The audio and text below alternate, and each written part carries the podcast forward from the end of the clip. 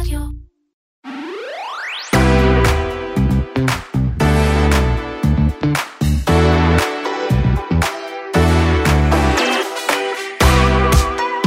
עשור וחצי של מאבק ציבורי נגד המאגר הביומטרי הגיעו לסיום באקורד די מאכזב כשבג"ץ מחק את העתירות שהוגשו נגד המאגר.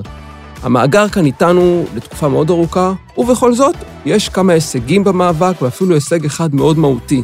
נדבר עם פרופסור קרין נהון, אחת מהעותרות נגד המאגר, על ההישגים, הכישלונות ומה צפוי לנו בעתיד. אתם מאזינים לקוקיז, פודקאסט ההייטק והטכנולוגיה של כלכליסט. אני עומר כביר, מתחילים.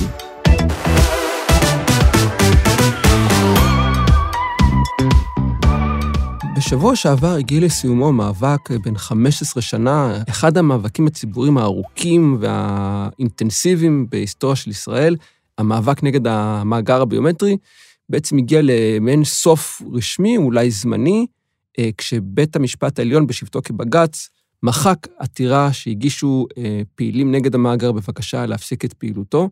ואנחנו רוצים לדבר עם פרופסור קרין נהון, ראשת חטיבת דאטה, ממשל ודמוקרטיה באוניברסיטת רייכמן, ואחת הפעילות והעותרות גם נגד פעילות המאגר, על אה, בעצם לעשות מין סיכום של המאבק הזה. שלום קרין.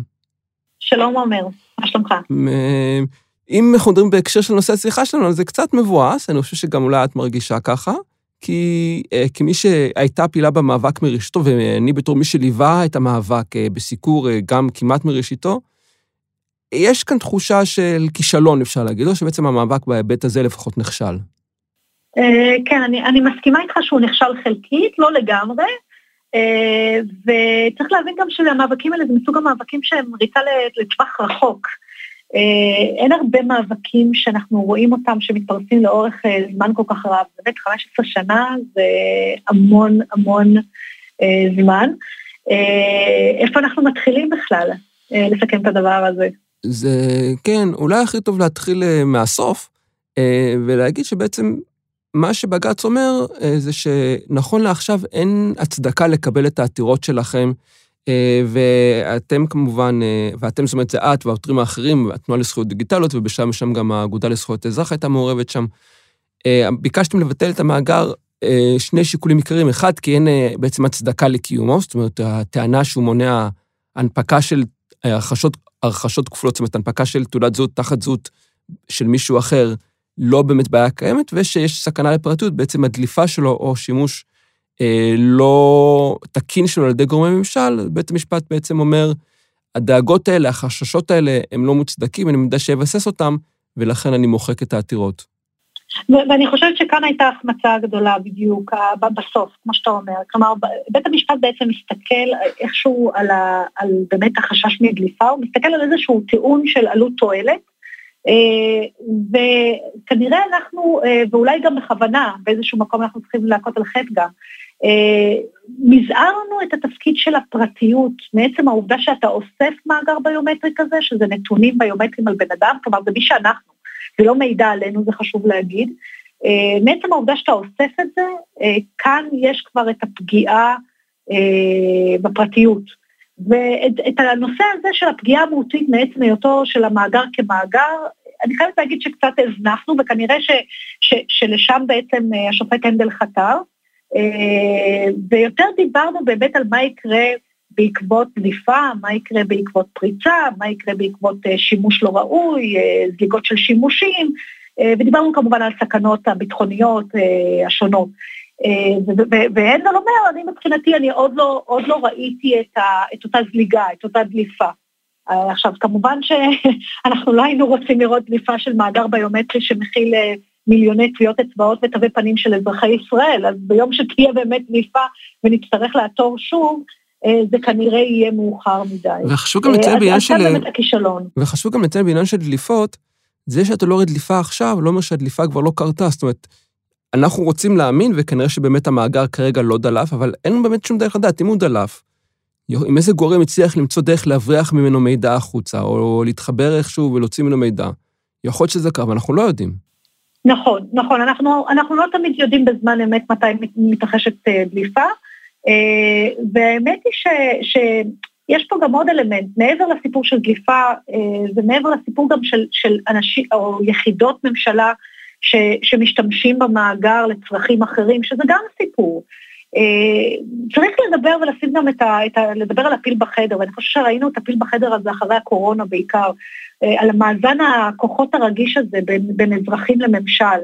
אה, ובקורונה ראינו את זה ביתר שאת, כשהעלו באמת עשרות הצעות שפוגעות בזכויות של פרטיות, בשם באמת הזכות לחיים, בשם היכולת להיאבק אה, במגפת הקורונה, חלק מהם זה היה למשל החזרת כלי השב"כ, אה, היה דובר על לעשות זיהוי פנים בבתי ספר, על מנת לזהות תלמידים, זה ירד. דובר על לעשות, אני רק מזכירה לך, מדד של... של ה-NSO, שבו יש מדד חברתי, בדומה ממש למדד החברתי בסין. כן, זה המדד... כמה... זה היה מערכת של NSO ששר הביטחון אז בנט אה, ניסה לקדם, שבעצם מדרגת כל אזרח בסולם של, אני חושב, אחת עד עשר, נו, את תפסי אותי במילה, נכון, ברמת סיכון ההדבקה שלו. בדיוק. אז, אז באמת אני חושבת שמה שראינו בתקופת הקורונה, וזה מתחבר נורא יפה בעצם למאגר הביומטרי ולמאבק הזה, שנורא קל אה, לשבור, או, או נקרא לזה למסמס את המאזן הכוחות הנורא עדין בדמוקרטיה בין אזרח שדורש חירות, שדורש זכויות לבין ממשל, תמיד יהיה לממשל יותר כוח, תמיד הממשל יכול לבוא ולהגיד, אבל אנחנו צריכים את זה בשם הביטחון, אבל אנחנו צריכים את זה בשם הזכות לחיים, אבל אנחנו צריכים את זה בשם, בשם משהו. פרטיות זה נשמע כאילו, אה, נו, באמת, או, פרטיות, באמת, אין לנו פרטיות היום, יגידו, ה, ה, ה, נקרא לזה, ה, אלה שמובילים את הקו הזה. אה, ואני חושבת שדווקא קורונה, מצד אחד הראתה לנו כמה קל לעבור את הקווים ולייצר אה, מדרונות חלקלקים למיניהם, אבל מצד שני אני חושבת שהיא גם העירה הרבה אנשים, כלומר הרבה אנשים מודעים, לחו, ובחוסר נוחות כמובן מודעים לזה, אה, לאיזון העדין הזה ופתאום לריבוי של מאגרים וריבוי של שימוש ועיבוד של מידע, של מידע שהוא ביג דאטה, מידע עתק, אה, ורואים גם את הסכנות בעניין הזה, ואת היכולות בעצם לפגוע בפרטיות שלך, לפגוע בחירות שלך, ולייצר גם ניצול לרעה אה, של חיי היום-יום שלך. וכאן אני חושבת שכאן ההצלחה שטמונה כן במאבק שלנו. אנחנו חושבת ש-15 שנה של מאבק כן הכשירה וכן הכניסה לתודעה של הציבור אה, מה המשמעות כשנאגר מאגר שהוא ריכוזי כל כך, שהוא חובה כל כך, של נתונים כל כך רגישים על כל אחד ואחד מאיתנו. ובואו באמת אה, נעסוק באמת בהצלחה הזאת, כי, ועוד הצלחות גם נעסוק בהמשך, ואולי זו ההצלחה המרכזית של המאגר, כי מי ש... כי אנחנו זוכרים את המצב לפני 15 שנה, שאת מדברת על אנשים על מושגים כמו פרטיות, או מידע ביומטרי, או מאגרי מידע, המודעות הציבורית הייתה אפס, העניין הציבורי היה שלילי אפילו, זאת אומרת, אנשים לא רצו אקטיבית לשמוע על זה. אתה יכול להגיד את האמת, מי היו אלה שסיקרו את זה? היו הכתבים הטכנולוגיים, אתה, ניב ליליאן, גלמו, אה, אף פעם לא הגיע, נדיר שזה היה מגיע לכתבות, אה, מה שנקרא, שבעמודים הראשוניים של העיתונים, וזה גם אומר לך איפה זה נמצא על סדר היום הציבורי. כן, נכון, ואם תסתכלי היום, אה, באמת הזכרת נגיד את מעקבי השב"כ בתקופת הקורונה, סוגיה שפתחה מהדורות, הייתה כותרות, כותרות ראשיות בעיתונים, כשהיה את הדיונים בבג"ץ, היה אה, ריבים בין כתבים מי יסקר את זה, מי ירצה לסקר, גם כתבי משפט רצו לסקר, גם כתבי טכנולוגיה רצו לסקר. אה, וחלק מזה, ואני חושב באמת אפשר להגיד בצדק, חלק מזה זה המאבק של המאגר הביומטרי, שאולי ההישג הכי גדול שלו זה יצירת מודעות לנושאים של פרטיות אה, בעולם, בעידן המידע. אני מסכימה איתך לגמרי. לא יכולתי לנסח את זה יותר טוב. אז יפה שהצלחתי להשתיק אותך לשם שינוי. לגמרי, אז ניסחת את זה כל כך וההצלחה הזאת במודעות באמת משתרשרת לעוד נושאים.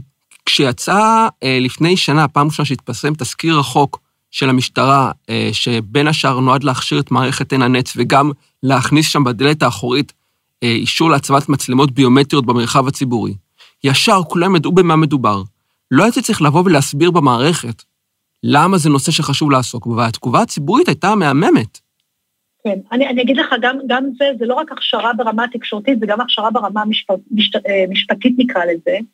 אה, אני עוד זוכרת את העתירה הראשונה שלנו, אה, שלצערי הרב זה, זה אני, אני חתומה עליה כנהון נגד הכנסת, ב-2012, ששם באמת היינו, איך אנחנו מתחילים להסביר לשופטים מה זה מאגר ביומטרי, מה זה בכלל נתונים ביומטריים, איך אתה מכניס שופט שמגיע מעולמות אחרים לגמרי, בדרך כלל לא מגיע מעולמות הטכנולוגיים, אל תוך נבחי הטכנולוגיה, אבל לא בצורה ש, שיבין את הטכנולוגיה כטכנולוג, אלא יבין גם את ההשפעות החברתיות, ה, ה, נקרא לזה אה, דמוקרטיות של כזה דבר. ואני חושבת שהעתירה הראשונה באמת עשתה את הקפיצת דרך הזאת, שהיא יצרה את הגשר הזה גם לאנשים בתחום המשפט, אה, ובתחום, ה, נקרא לזה, השירות הציבורי, שהתחילו להבין במה מדובר, אלה גם היו הזמנים הראשונים שהממונה על היישומים הביומטריים מטעם משרד ראש הממשלה אה, התחיל לזמן מומחים, אה, רם ולצר, והמומחים האלה בעצם שכנעו אותו שטביעות אצבע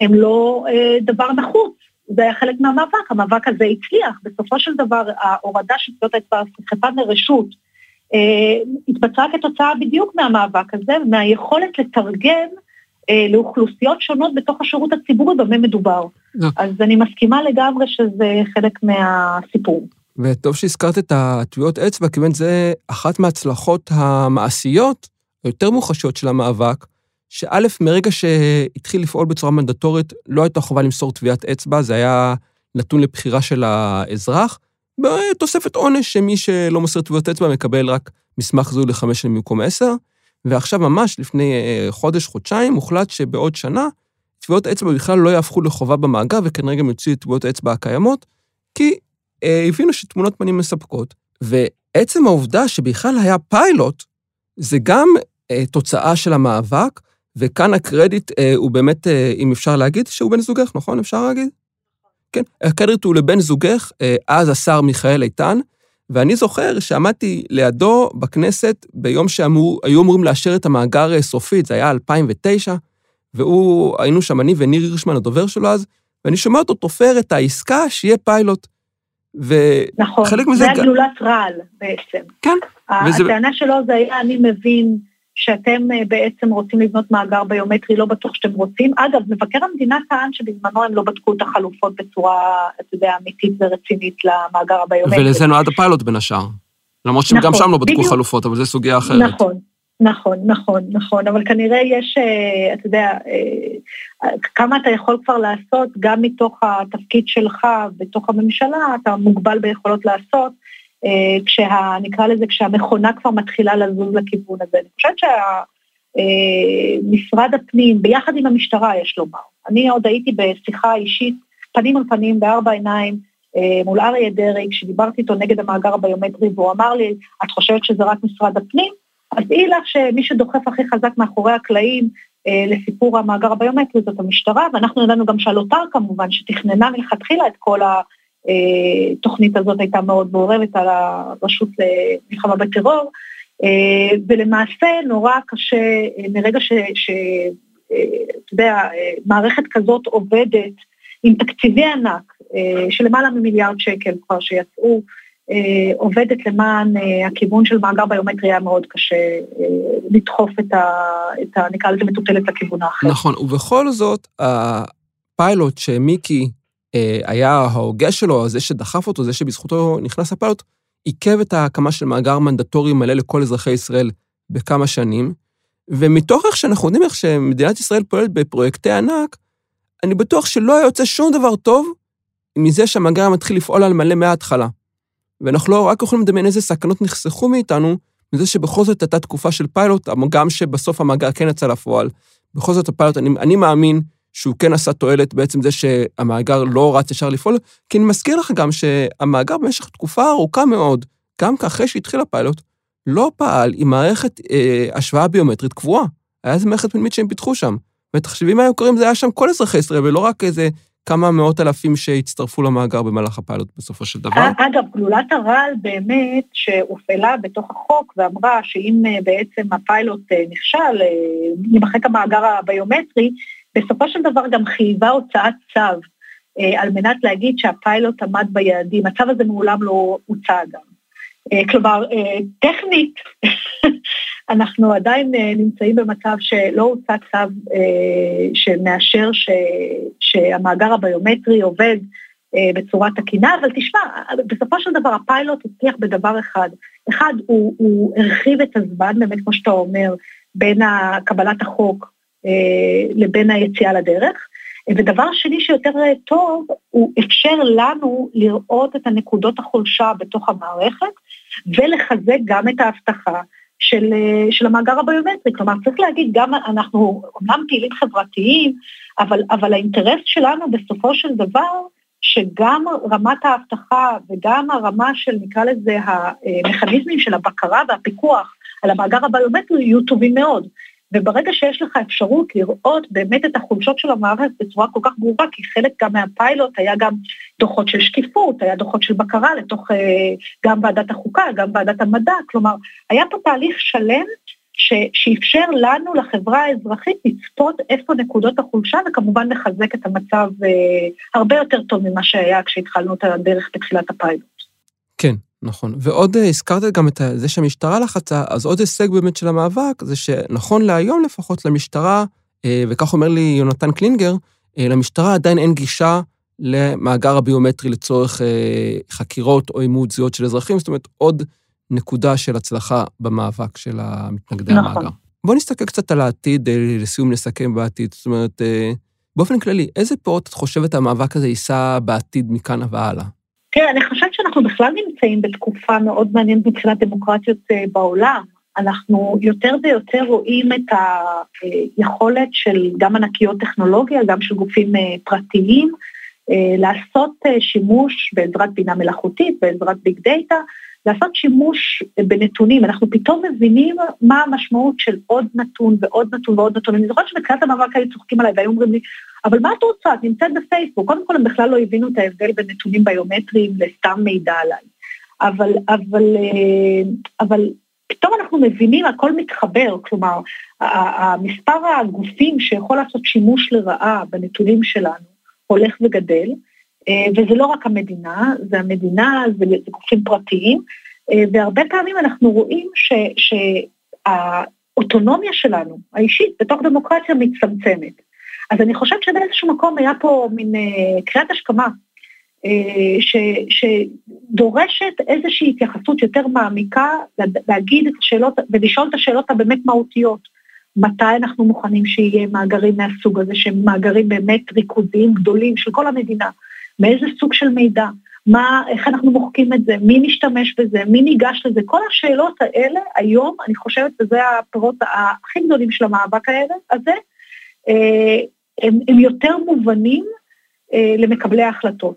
זה לא אומר שהם תמיד עושים את זה, ראינו את זה עם הסיפור האחרון, עם אה, פרשת ה-NSO, ובכלל הנהלים של, שאין חקיקה ראשית, החקיקה היא לא מעודכנת בנושאים שונים שקשורים לנהלים של שימוש בטכנולוגיות, ואז אה, מתקבלת החלטה אצל היועמ"ש, או אה, בשיתוף פעולה עם המשטרה נניח, עם הפרקליטות, בנושאי כלים, כלי טכנולוגיה פולשניים, ובעצם לציבור וגם לכנסת עצמה אין כמעט יכולת פיקוח ובקרה. ואני חושבת ש, שחלק מהמאבק הזה הוא כן היה לייצר את הלחץ הציבורי ולייצר את, ה, את הסדר היום הציבורי שאומר, אנחנו אה, רוצים ודורשים שיהיה מענה לשאלות הגדולות האלה. מה קורה עם המידע איתנו? איך אנחנו יכולים לחמוק מזה? כלומר, איך אנחנו יכולים בעצם להוציא את עצמנו ממאגר מידע? כמו שיש אה, בארצ... באירופה, אה, אתה יכול לבקש מחיקה של הדאטה שלך במאגר מסוים. איך אנחנו בכלל יכולים לדעת מה אוספים עלינו? מי מאבד את המידע עלינו? מי מנצל אותו? כל השאלות האלה הן שאלות שהיום אני חושבת שהרבה ויותר ויותר אנשים אומרים, אנחנו צריכים תשובות לדברים האלה. זה לא אומר שתמיד יעשו את התשובות, יעשו את התשובות האלה, אבל אנחנו נמצאים כבר בשלב הזה. קארין, תודה רבה. תודה לך. טוב, אלו היו הקוקיות שלנו לשבוע, הייתי רק אני לבדי, אז נראה שנוותר על ה cookies. אני עומר כביר, תודה לאופיר גל מסוף הסאונד סטודיוס. אם אהבתם, חפשו אותנו באפל פודקאסט, גוגל פודקאסט או ספוטיפיי, וירשמו אלינו. להתראות בשבוע הבא.